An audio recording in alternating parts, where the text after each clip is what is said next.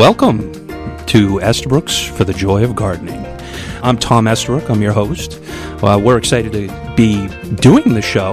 Our hope is that we're going to create a show specifically for Maine gardeners, and our customers are excited about the show. We've got a whole bunch of questions to get to. We'll also have uh, Jim Massey, nursery manager here at our Yarmouth uh, location. He'll be coming in uh, a little bit later in the show. He's going to be talking about 2013 perennials. We have a whole slate of brand new stuff for this year. So many varieties, we can't talk about them all today. But uh, let me tell you a little bit about Estabrooks for some of you folks who don't know who we are. We're a family operated business. Um, we've been around over 50 years. We started out as a family farm. Uh, we grew chickens for DeCoster. Then we went to vegetables found out quickly it's very tough to make money on vegetables. Moved into garden center and have been doing garden center work for probably the last 25 years. I'm the third generation along with my brother and cousins. So we have three generations. So we're we're a strong Maine family company and excited to be on the radio here bringing our knowledge to the Maine customer. Estabrooks has three locations. Our main location is in Yarmouth. Then we have two satellite stores, um, Scarborough and Kennebunk on Route 1. You can visit our website, estabrooksonline.com, or visit us at Facebook, keyword Estabrooks, and we have e-news, we have all kinds of very interactive website. We try to provide real Maine information for our customers. Really important that Maine information is provided because all these tags, all these different websites that are out there, they're great, but they don't give the local perspective. Um, and Maine's a different world, as we all know. We have very, very cool, wet springs and very nice, moderate summers. Um, and those tend to create different problems for our Maine customers. So we're looking forward to answering a bunch of those questions for you. If you would like to submit questions to our show, please visit our website, go to our Facebook page. There's a link to the radio show where you can submit questions. Um, we'll possibly bring you on live and have a nice conversation about your problems. Um, if you have friends that have problems, please pass along to them that this is an option to get some of those answers. I guess at this point, we'll kind of move forward and uh, we're going to start in on some questions from some of our customers. Uh, we've got Janice from Yarmouth, and she saw a nice article that Tom Atwell did in the Portland Press Herald about a mildew that's attacking impatiens. Uh, big, big thing. Uh, so, according to Tom Atwell's column Sunday, January 20th, there's a new fungus that has been identified as affecting impatiens. Also, the greenhouse growers may not ever want to risk growing them again. So, it's downy mildew that is the, the problem, and this is going to be a huge issue. Impatiens is the number one annual that basically across the United States, or it was. This uh, this has been affecting all of basically the southern states, uh, Florida, the Carolinas, up into New Jersey, has had it for a couple years. Maine saw it start to really show up about July or August, you know, right when we get that heat and humidity. You know, you might have seen your patients, all of a sudden they dropped all their leaves, some of the stems started turning black, and they just kind of wilted and kind of disappeared. We started having customers coming in last summer, didn't know all the details, and, and the details, to be perfectly honest, are somewhat fuzzy. But what we do know and I'd like to thank Tom Atwell for bringing this to everyone's attention because this is going to be the number one issue for this spring. Is that downy mildew is not something that's going away. So we need to start talking about alternatives. Um, but before we do that, you know, this spore stays active one to five years in the soil. So if you had it last year, you're going to get it again this year. So our recommendation is don't plant impatiens. That's a very tough thing for a garden center owner to say because it's a lot of money that we sell. You know, I mean, we sell a lot of impatiens. There's nothing like an impatient. There's nothing that's going to replace an impatient. Nothing fits the bill, which is tough because we're going to try to give you other options, but it's going to be really tough. So, one to five years in the soil. We don't know all the answers. That's our guesstimate. Are there any sprays or things to, to knock it down? No, it's windborne. So what's going to happen is you're going to go ahead and plant those and it's going to just be spread around by the environment. So it's a very, very tough, and I appreciate Janice asking the question. Our take on this is we're going to still carry a little bit of impatiens because our focus is I'm going to push it towards plant them in pots around your patio, around areas where there's a lot of pavement. It doesn't mean you're still not going to get the disease, but it probably isn't going to affect you because you're putting new soil in the pots. You've got a clean environment, but we're going to push you kind of towards that. We're going to have signage in the nursery explaining what it is. We're going to have the staff is going to be up to date. They're going to know. So if you go into a store and you don't see the signage, you don't see you see a whole bunch of impatiens, you should probably question whether or not you know, um, that nursery is up to speed with what's going on. We've got another question from Norm in Springvale, and he wanted to know about begonias the wax varieties. He's used them for years in the shade. Um, and begonias, wax begonias, are one of those plants we're going to go ahead and tell you to use a lot more of. They're an easy plant. And his his question really is: Is it okay to put them in full sun? Well, that's the nice part about wax begonias. We can go ahead and we can put them in sun or shade uh, which is really, really nice. They're very versatile. So you have that spot where you've got sun and shade at different parts of the day. And it's always a struggle to find the right plant. The nice part is they're no deadheading, no cleaning, easy to use. There's some really nice new ones that have come on the market called the Big Series. And, and it's tough because they only come in red and pink but boy, they are beautiful. They grow about 16 inches tall, bigger leaf, bigger flower, more open habit, good for airflow, less disease problems. Um, so the big series, there's a couple other series that, that we're trying also. I don't want to talk about them yet because I don't know if they're tested and tried and true. So we try to test all our, our varieties before we put them out there. But um, the big series I've been I've been impressed with, and uh, you know, go into your local garden center, ask for the big series, ask early because I think because of the impatiens thing, they're going to sell out quick. The other thing is sun patiens, and Norm asks, I also tried sun patiens last year, and found them to be leggy and really kind of big and open. And sun patiens is another thing that is going to be one of those replacements. New Guinea impatiens and sun impatiens. Okay, let's get get kind of down to what we're looking at as far as they're they're similar animals but different. Sun patiens are a form of New Guinea impatiens that have been bred to be more in the sun. And Norm, I will say, if you planted them in more shade, um, they would be really leggy. They're a very vigorous grower. They're meant to be in full sun to maybe down to uh, six hours of sunlight, so a good strong half day. If you put them in more shade, they're going to get leggy, they're going to flop on you. But they're an excellent replacement for impatiens, the type that are affected by downy mildew. But they're bigger growers, so put them farther back in your garden. Don't put them up close like you would your normal impatiens. If you're looking for a replacement for more part sun to shade, New Guinea impatiens are the way to go. And those are the old tried and true.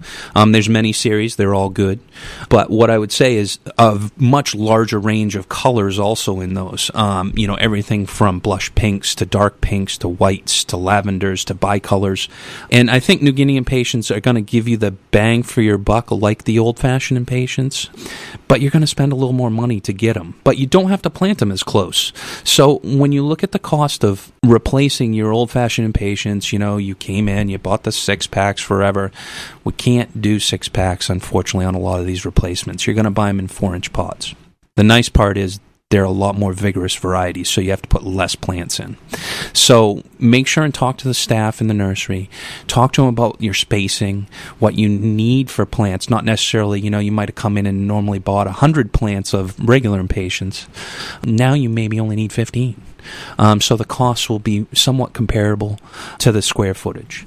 Other plants that are going to be really, really focal in, in that shady spot, coleus. Coleus has come a long way. We've got everything from ruffled leaves to bicolors to you name it. The one thing about coleus is it is the new varieties really like more sun to get those vivid colors, to get, you know, that special, you know, coloration in the leaves, and to get the vigor that you want, if they're in real deep shade, you're going to have a struggle getting those colors. They're going to kind of mute out. They'll they'll go kind of those purpley colors. They'll they'll just kind of you know lose all their definition. So when you come in the garden center and you look at these beautiful plants on the bench and you see all of them and they've got all these stripes and and these fabulous you know veinations, when you put them in shade, you're going to start to lose that because we grow them in sun. Um, and the breeding has moved more towards you know those uh, scenarios of of more sun, better veination. So the coleus is going to work really well with those sun impatiens, and you can move it towards the shade and kind of maybe bridge the gap. So you have sun patiens in sun, some coleus, and then as you move towards shade, then maybe you're going ahead and you, are going to move towards the New Guinea impatiens, maybe Bacopa. Bacopa is a beautiful white flower. They come in great colors now. We've got white, we've got lavender, we've got bicolors. We've added some new varieties in short supply this year. It's going to be really interesting to see which varieties all of you folks gravitate to because we are adding some new varieties this year on some of these plants because of of this impatient issue. We're going to have a lot of new varieties, which is exciting and scary all at the same time as a nursery owner. We've got so many different things. Um, lobelias, another easy thing, nice and low, tight to the ground uh, everything from blues to whites to bicolors. Lobelia, traditionally, you buy it in six packs, and we'll still have it in six packs. Those six packs will be a very reasonable price, um, but they're seed varieties. They are not as fast growing as some of the vegetative types. And when I talk seed types and vegetative types, just so you know, um, there's two different ways of buying plants. Uh, seed, you know, means simply we grow them from seed, and then they're grown from seed. Vegetative means that they're taken from a cutting and that you get very consistent growth from things from cuttings. It's kind of like cloning or whatnot, but basically what it does is every plant acts the same. Where seed, you know, you may have a very wide range of how they act. So sometimes when you plant six plants out of a out of a seed plant, you might have two or three that do really well, and then two or three that well they just don't seem as vigorous or whatnot. And that's because it's seed grown.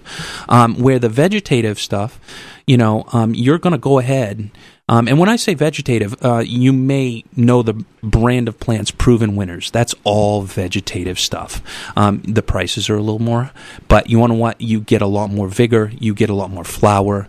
Um, that is what we sell the most of, um, and what that does is it gives you consistency not only in your pots but in the ground, you name it, all around.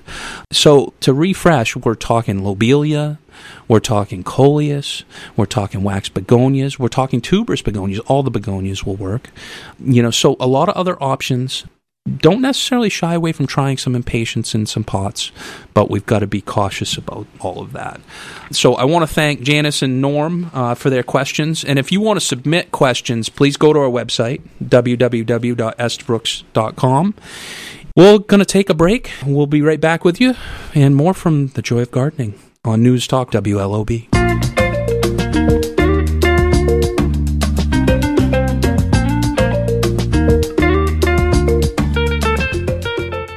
Hi, this is Peter Boldick at Harvest Hill Farms.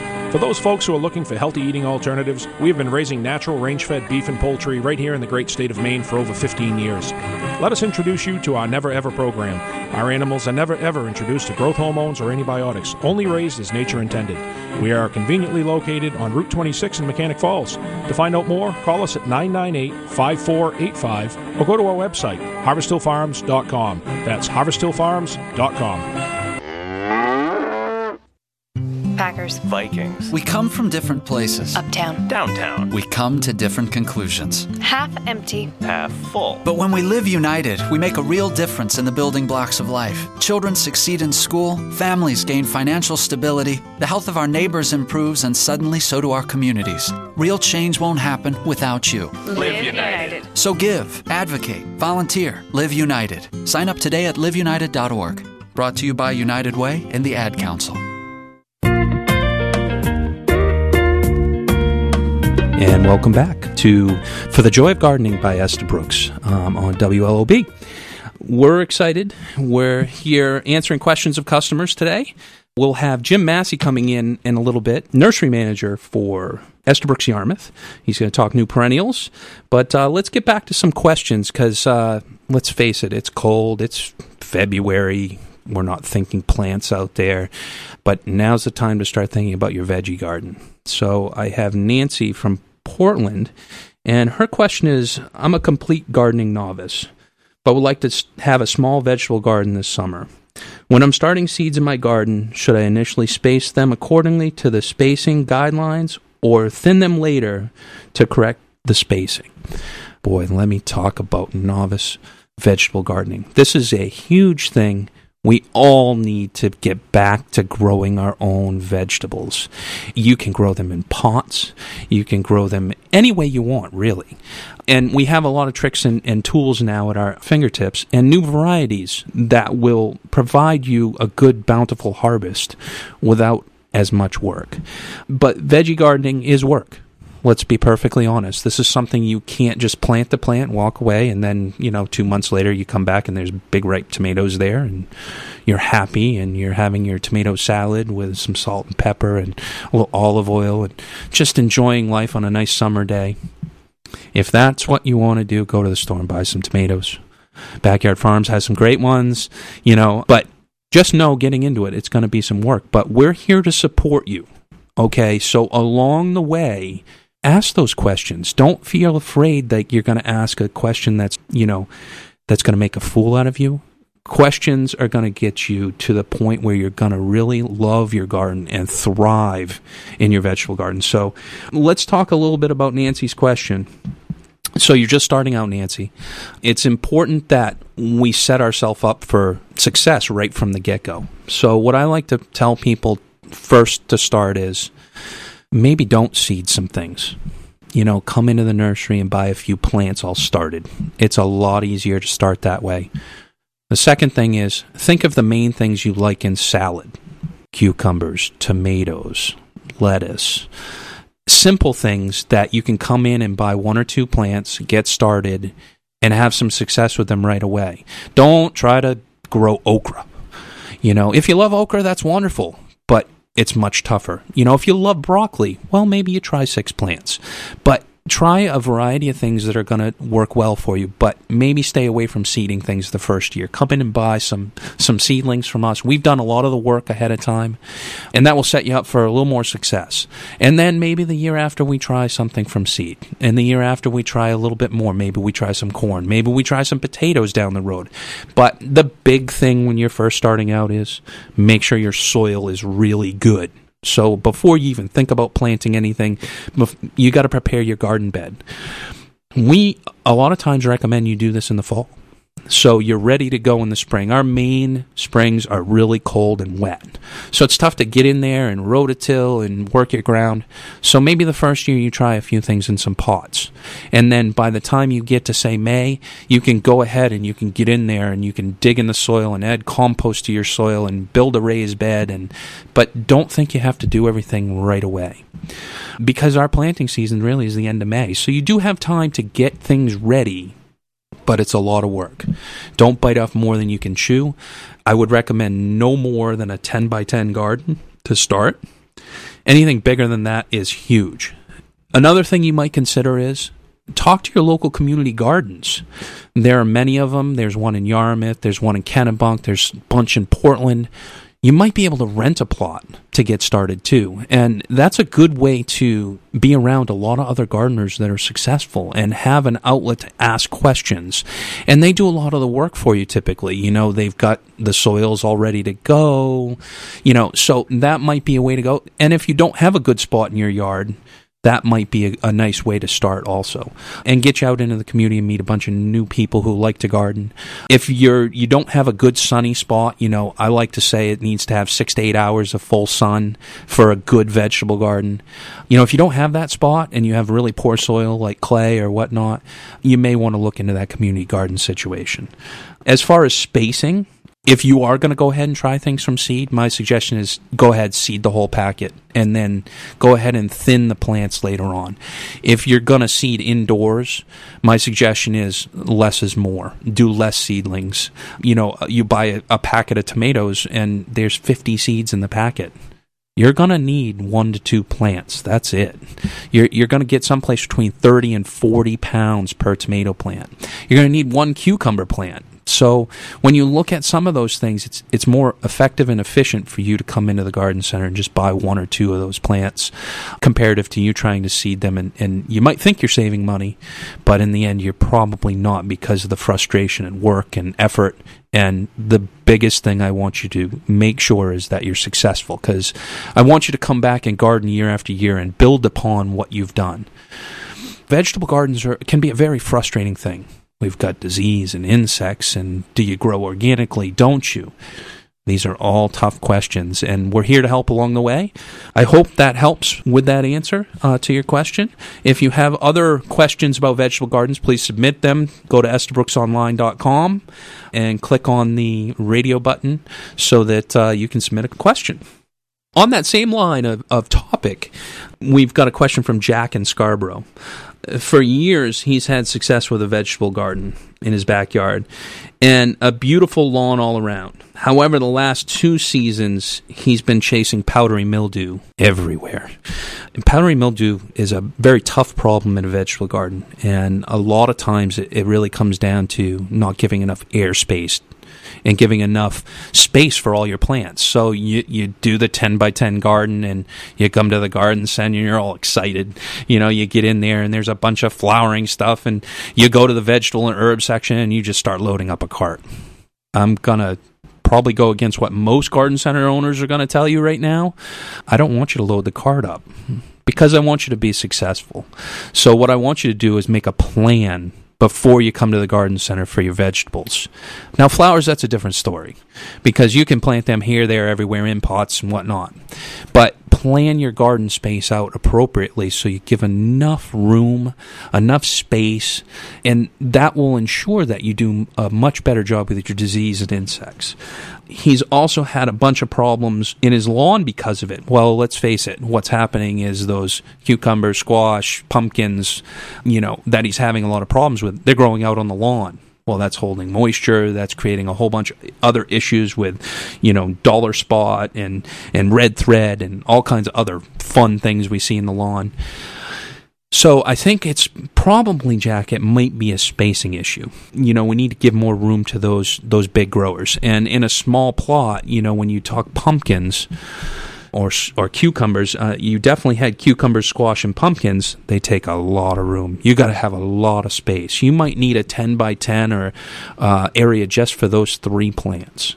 The other thing is make sure you don't plant the same plants in the same spot each year. So you had this problem last year. So we need to build a new garden bed or make a new area so that we're changing what plants we put in. It's the same thing with tomatoes. It's the same thing with peppers if you plant your plants in the same spot each year, what happens is you start to build up diseases in the in the soil. And so I always like to have a 3-year rotation. So if you have a decent sized plot, say it's 20 by 20, I put my tomatoes on one end. Then the next year I put them in the middle, and the following year I put them on the other end. And by the time the fourth year comes, I'm going all the way back to where I started 3 years ago.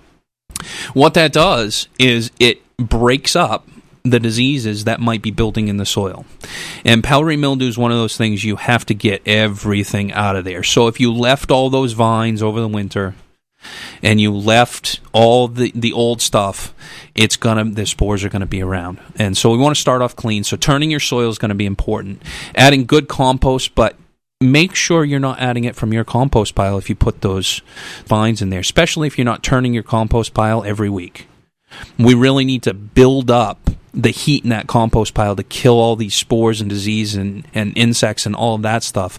So if you're using your own compost, you may be inoculating your garden back. So you might consider buying some compost for a season, see if that breaks things up. Use some of that compost around your other garden beds and whatnot. I think probably you are getting behind from the start. So a couple things. Let's basically talk about it. Spacing, spacing, spacing. So make sure you come in with a plan You know, a 10 by 10, you might only need four plants. That's it. Four plants for a 10 by 10, 100 square foot area for squash, pumpkins, stuff like that. The other thing is if on cucumbers, don't hesitate to plant multiple crops. So if you go ahead and plant some in the spring and then all of a sudden, you know, they start not to really be producing that well, yank them out and go ahead and put new ones in. And you might be able to plant them in a different location or a different, you know, so that you have a crop coming all the time. But it's really important that we go ahead and find ways to keep the vegetables coming out of your garden.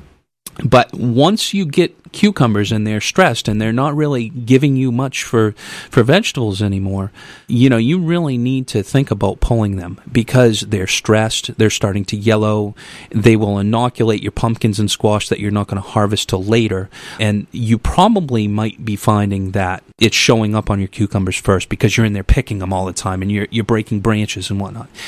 Uh, fungicide's going to be important too.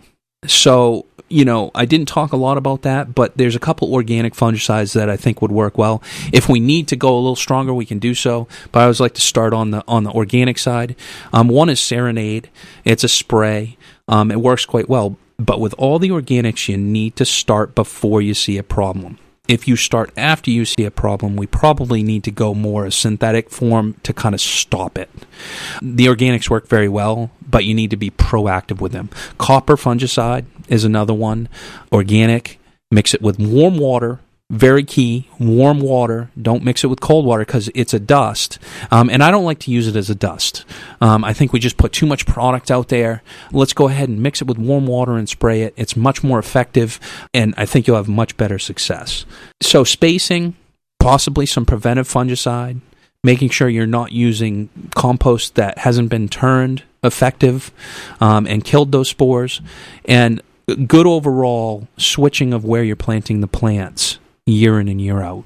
That will really help knock out what we call the triangle of disease. So we're taking one of those parts of the triangle and taking it right out of the equation. And if you don't have all three parts to the triangle, you really can't have these problems. So I hope that helps with your question. If you have questions, please visit our website, estabrooksonline.com. And uh, we're going to take another short break here for the joy of gardening. And uh, we're going to take a quick break on News Talk WLOB.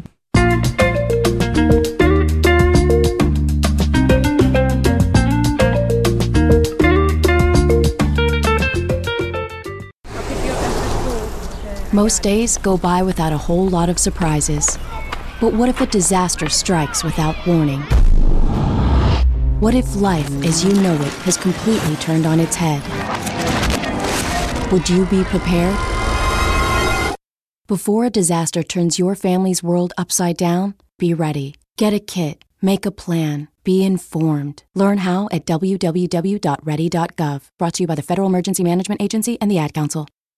Hey, Mom, I'm really star- starving for a snack. Yeah, I was thinking maybe some. Some pepperoni breadsticks? How did you know I. Love pepperoni. Wait, are you able To to. read your mind? Of course, I'm a mom. So, you know about the C I got in geography? I do now. It's the recipe that's so easy, it's not a recipe. It's a recipeasy. Like Hormel pepperoni baked on top of breadsticks. Find more tasty ideas at recipeasy.com. Hormel, life better served. At highway speeds, the average text takes your eyes off the road for about five seconds. That's enough time to travel the length of a football field. Stop texts, stoptexts.org. Brought to you by the National Highway Traffic Safety Administration and the Ad Council. And welcome back to For the Joy of Gardening by Estabrooks. I'm Tom Estabrook, and uh, we're going to be talking with Jim Massey. He's my nursery manager in the Yarmouth store. We're going to be talking new perennials. And here we go. Jim, welcome to the show. Hey Tom, how you doing? I'm doing all right. Great. So we're going to talk uh, new perennials today. I know. Oh yeah. There's a lot of new stuff. So uh, where are we seeing perennials going? I mean, there's so many varieties coming on the market right now. Well, you know that's true. New varieties keep us all really interested. I know, but we're really focusing on plants that we can fit into most people's gardens. plants that have more bloom potential, Mhm. that have more foliage attributes. So that's kind of where I see the trend going right now. Oh, wonderful. Yeah. So, Jim, tell me a little bit about some of the new perennials that we're going to have at Estabrooks this year. I think a lot of some of the exciting varieties that I'm seeing, you know, some of the Baptisias, you know, one of them that I think is really interesting this year is a Baptisia called Decadence Blueberry Sundae. It's a proven winners variety. Who doesn't like a blueberry sundae, right? Exactly, right. You know, Maine blueberries. Yeah, and it's blue, okay? So blue is one of the most fleeting colors in the garden. Absolutely. You know? So, um, you know, it's got beautiful gray foliage, beautiful blue lupin-like flowers, and these flowers are more intense than other blue baptisias that we've seen, Okay. as well as a compact habit, which makes it, you know, easy, like I said before, to fit into more of a wide range of gardens. And they're tough perennials. They take it dry. They take clay soil, sandy soil. So it's really, um, you know, an easy, beautiful plant for most um, most people to be able to grow. And what's the common name to that plant? Oh, that's called false indigo. Okay. Yep. And are are you finding a trend that you know folks have smaller gardens? Well, yeah, smaller gardens, but also More compact. You know, people wanting to fit more color into their existing gardens. So even in a large space, if the plants are more compact, you can have more of a variety to choose from. Okay. Okay. What type of plants would you recommend maybe planting with false indigo? Well, other dry loving plants, since this plant, you know, handles, you know, unadulterated sun, you know, Mhm. I would say, you know, Achillea, you know, some of the yarrows would be great. Okay. Um, you know, other dry loving plants like some gray foliage uh, artemisia, like silver mound.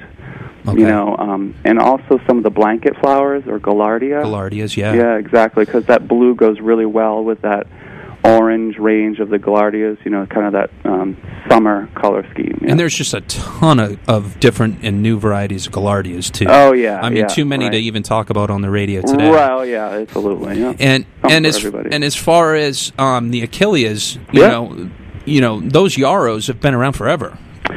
They have, but you know, we're seeing more and more improvements in those yarrows. They kind of fell out of favor for a while, but Right. those colors are coming back in again, and they're breeding these plants. You know, there's a series called Tutti Frutti series. Mhm. They're breeding them for more bloom potential.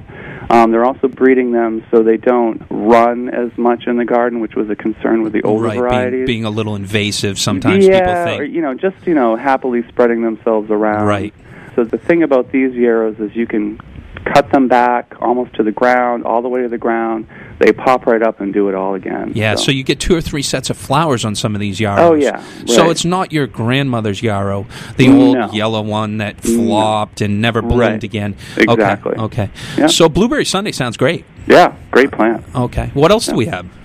Well, um, lots of breeding in Coreopsis as well, or the tick seeds. Okay. There's some new colors coming on the market. I think we all remember years ago when there was um, a red one that came out, which didn't prove to be the hardiest. Right. So they're making strides in hardiness as well. So good Um, crosses for hardiness now. Exactly Okay. right. And um, so there's one called Mercury Rising. We're going to carry Rising. a number of different Coreopsis, but this is an exciting one because it's a beautiful kind of wine red color. Ooh, dark Yellow colors. center, yeah. They're tough to come by in perennials sometimes, so that's nice. Right, and also it's again it's that summer palette, you know. Mhm. So spring is over and now we move into summer. Sometimes those pink colors or those pastel colors don't say summer in Maine. Right. You know, so I'm very excited about this red coreopsis. I'm planting one for my garden.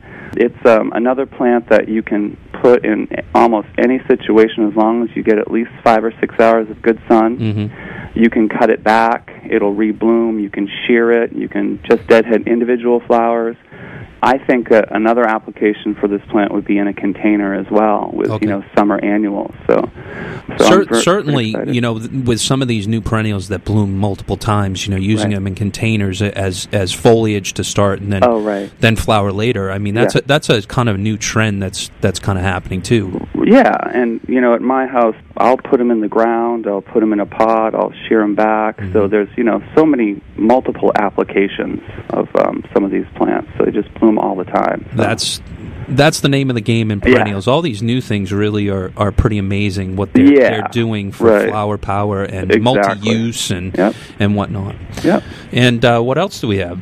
Well, you know, some delphiniums, another plant that's been around a very long time. Um, really an old cottagey garden, English garden plant. But there's a series of delphinium um, called the New Millennium hybrids. Um, they're bred actually for you know more heat tolerance and disease resistance. Yeah, that's kind of one of the, the downfalls of most delphiniums is they go dormant in the summer, right? They just kind of wilt yeah. away, and, and Yeah. people think that they're actually dead. Right. Yeah. when in um, actuality, they just go dormant, right? Right, yeah. And also some of the older varieties, the genetics got so weak that they didn't they didn't even overwinter very well. Right. You know, they bloomed their heads off, but they just, you know, bloomed and gave it everything they got the first season and then our Maine winters took them away, which is not the case with these new millennium hybrids. Okay. So one of the ones that I picked out to talk about today is called Double Innocence.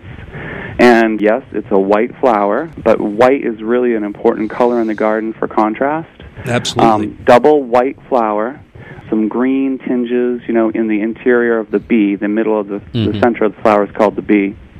And the stature is, you know, shorter to three to four feet.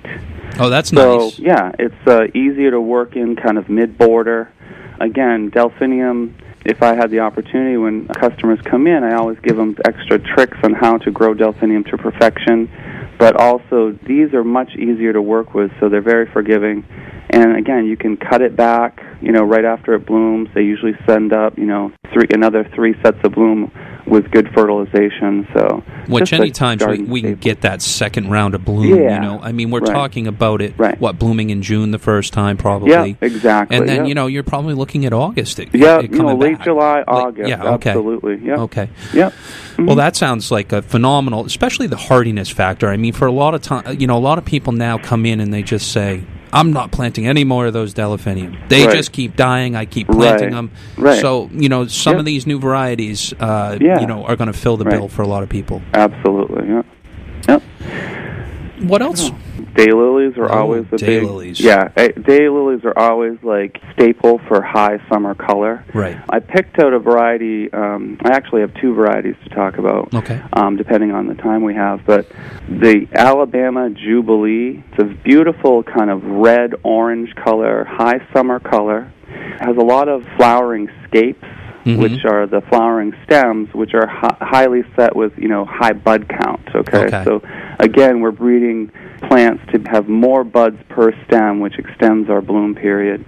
Blooms usually mid summer for an extended period up to three weeks, which for a daylily is a good thing. Absolutely. And also the flowers are up to seven inches across. wow, seven inches. Fragrant as well, yeah. And fragrant. Yep, fragrant. So, I mean, I- I mean, we got it all. I know we've got just a whole bunch of daylilies. Right, yeah. Okay. You got to have them. I mean, You know, every awesome. garden needs them. They're kind of a backbone. Yeah, Um, absolutely. yep. But some of these new varieties, are seven inches. Wow. Yeah, You right. know, I mean, and fragrant. right. So plant them close to a deck, maybe, or Yeah. near a patio, or, or you know, where you're going to really take advantage of that fragrance. Yeah, and they're also bred to hold their flowers open longer. So daylily, we have what we call extended bloom. So daylily used to close, you know, when dusk or you know the Yeah. evening came, but now they're bred to hold their flowers open longer. So Mm. if you have, you know, a patio with lighting or what have you, you're still going to see that presence of a of a flower, you know, later later in the evening. Wow, that's nice. Yep. that's a huge, huge thing for right. daylilies. Absolutely. Yeah. Um, you know, when it comes to daylilies, everybody thinks that old-fashioned orange one that's been Mm-hmm. Right, around for right, forty right. years and Right. doesn't perform well. It blooms for about three days. Yeah. Right. Um, you know, and and so these new varieties, uh, Yeah. you know, we all know Stella d'Oro. It's Yep. been around forever. It's Yep, a great, great plant. But uh, you know, what other daylily do you have to talk about? Well, today? there's in that kind of all season bloom range. You know, there's Stella d'Oro, there's um, Happy Returns. So the same breeder um, that bred Happy Returns has come up with uh, Just Plum Happy, Wow. which is a really big color break in all season blooming daylily. that might so- have to be the plant. you know the the plant we have on the sign or something for Yeah. the radio show for the Right. joy of gardening. You know, There you go. Um, right. well, this plant has ruffled mauve pink blossoms. Okay, have a prominent plum purple eye, and um, really heavily branched flower scapes. So you have 15 to 18 buds on each branch. Wow. And so then once that ha- scape has gone, you cut that back, and it'll bloom into the fall, just like a happy return. So again, all these new varieties, they Right. just you know, a lot Right. of these breeders are working on them getting to bloom two right, our and three times. so short, you know. yeah, I mean, It's Maine nice basically color, you, yeah. you wake up and it's mud Right. season, and then all of a sudden it's summer, and then let's face it, I love fall. So Right. um, if we can get more plants to bloom in fall, that's just a win-win for everybody. Absolutely, yeah. Okay. So what else? Well- I, I know we must be getting towards the end of your list Right. here for this week. Anyway. Yeah, yeah. Well, you know, shade is also hard, and you can't talk shade without talking hosta. You know, Ah, the- um, again, another plant that's in the lily family, like daylily. Mhm. Kind of a couple exciting varieties. Um, Queen of the Seas, which is a beautiful blue hosta. The leaves are kind of um, like an elongated heart shape, so they have a little bit of a point to them. Mm-hmm. blue coloration, as I might have mentioned, and mm-hmm. also along the edge of the leaf, you have a beautiful kind of ruffled edge, almost like a almost like pie crust ruffling, they call it. You either love the flower in hosta or you don't. Right. These flowers are near white color as well. Yeah, I like the white flowers a lot Yeah. better than the lavender. Yeah, and you know, tends to be that the white flower varieties have some fragrance. Right. It doesn't always apply. This plant's so new, I don't have that information, but I'm hopeful. But that plant's, you know, usually about two feet tall and about three feet wide. So it's nice to have an, another option of a plant that's not giant in a blue hosta. Right. That's more workable with other plants. And I think it's important to to point out that when we're growing these plants, Yeah. um, and we do grow these right at our Yarmouth location, Mhm. um, that our staff is going to really tell you, you know, Right. this is a new variety. I don't know all the answers, Right. And, and for Right. you to point out that you know we're hopeful that it's fragrant, but we don't know yet. I, I think that's really important information for people to know. Yeah, um, you know, hard to get all the information is, out, and too, yeah. and with these, you know, suppliers that we buy the liners from and, Right, and grow right. them on, Right. that information isn't always available to us either. which is a challenge for a plant geek like me. you know? Absolutely. You know, so it's like I want all the information. I always shoot for an A, but sometimes that information is just not available. Right, right. So you know, we love feedback from customers. Oh, if yeah. you like things, you know, if you see things that really Right. perform well, let us know when you come into the garden center. Tell our staff because Yeah. that's how we learn too. Right, and it's you know constructive criticism is always welcome. You know, it's good to be able to know what what our customers are thinking and have our fingers on the pulse of, of what they want. So Right, right. Yeah. If we hear a lot of customers not having success with something, we stop growing it. absolutely, You know, Yeah, uh, we want you to have success with all the plants that that you buy from us for sure. Um, Yeah. Happy gardeners come back. So Yeah, so exciting stuff for spring. absolutely. Um, we've got a lot more varieties to talk about in the future. Where should we go to get information about these new plants? You can like us on Facebook. We have a Facebook page. We have a website, uh, which is estabrooksonline.com. You can contact me directly through that page uh, on, the, on our contact list. You Mhm. can get in touch with uh, Jim at estabrooksonline.com or you, Tom, on so there's many ways to get in touch. We also have an email newsletter, which um, I think is really valuable that you can sign up for online on our we- on our website. And a lot of times, these new plants are in that newsletter. It's Oh, it's, yeah. it's very informational based. Yeah, Yeah. I mean, you know, we try to keep it really current and up to date. Okay. You know, the season has a life of its own, so sometimes Absolutely. you know, we like I say, we shoot for an A, but uh, I'm pretty happy with what we're able to do. So. Well, uh, we really want to thank you, Jim, for talking to us today. Oh, um, obviously, we've got a lot more to talk about in the future, and as we get into kind of the spring and whatnot, um, we'd love to have you back. Okay, great. All right. All right, thanks for having me. All right. Well, that's Jim Massey, nursery manager at uh, Estabrooks in Yarmouth, talking about new perennials for 2013. I think we're going to take probably a quick break now. So you're listening to For the Joy of Gardening by Estabrooks on News Talk WLOB.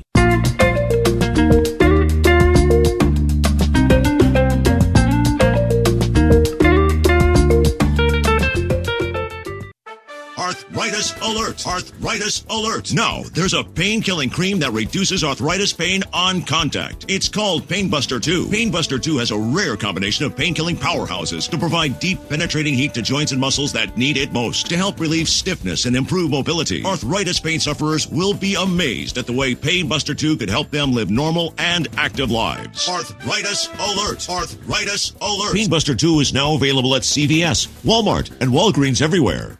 Bullfrog sunscreen passes the toughest tests under the sun. Listen to mom and marathoner Rachel Munoz. My choice is Bullfrog Marathon Mist.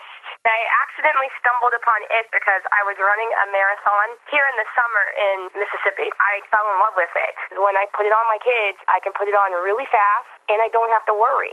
Bullfrog, it just stays on. Bullfrog Marathon Mist. Broad spectrum sunscreen engineered to stay put in and out of the water. Water resistant 80 minutes uses directed. Bullfrog on Facebook and Twitter.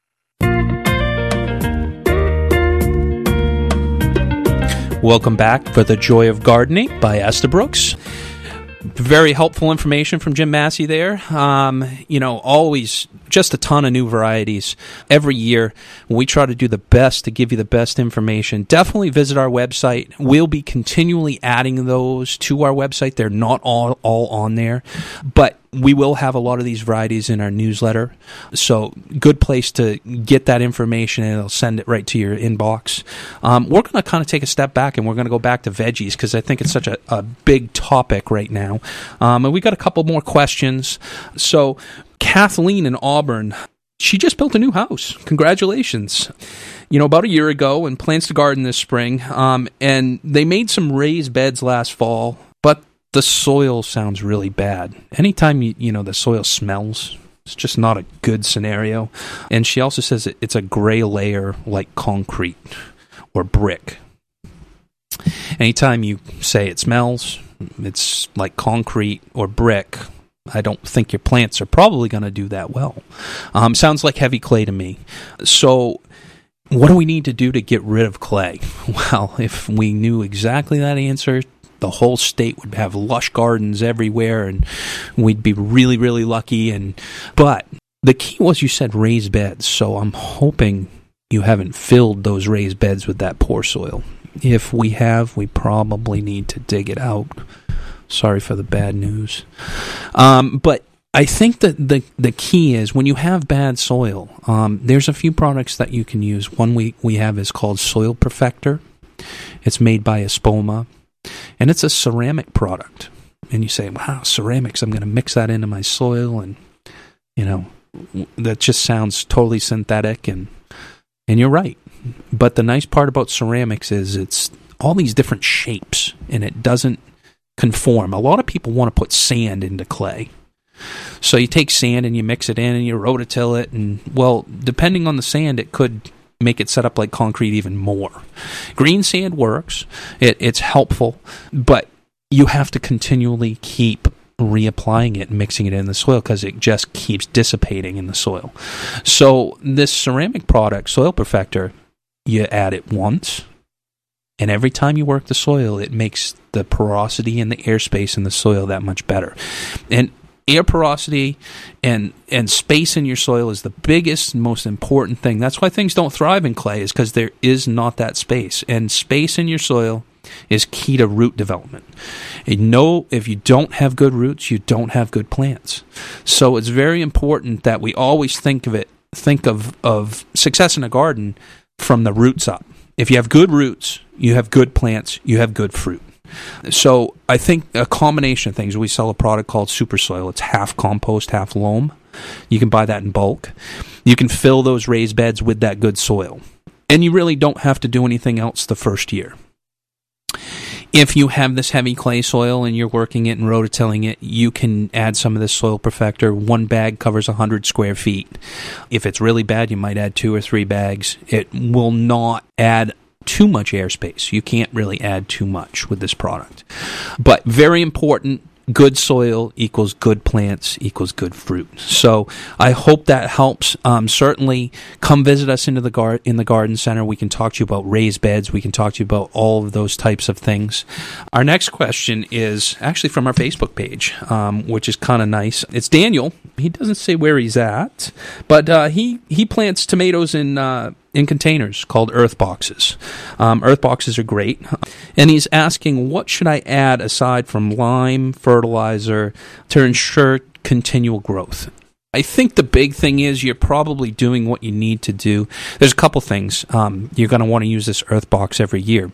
So we need to sterilize it every year or have multiple boxes, like we talked before, you know, that you can shift your tomatoes from one box to another so you don't build up those soil issues. Even though you might be putting, you're, you're putting new soil into these boxes each year, there's still remnants from the year before you know, you have these uh, water reservoirs and whatnot. So, you know, a light bleach solution with water you know, scrub them down really good, um, hose them off, pressure wash them off. Um, you know, important to kind of clean that that box in the fall, um, and then you might do a light wash again in the spring before you fill it with soil. My suggestion is don't use garden soil. Use a purchased soil. For containers, it's important. You're going to change that soil out year after year.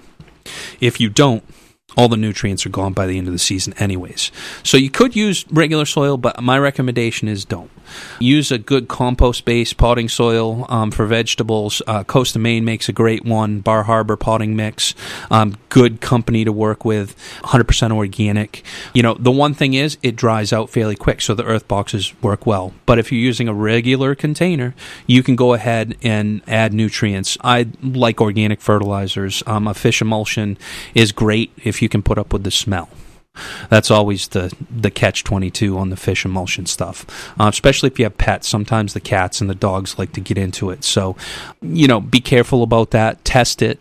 You know, otherwise stay away from the Miracle-Gros of the world. Um, too much nitrogen. Use a lower, uh, slower feed. If you want, you could use a granular like um, you know, Garden Tone, one of the Espoma products.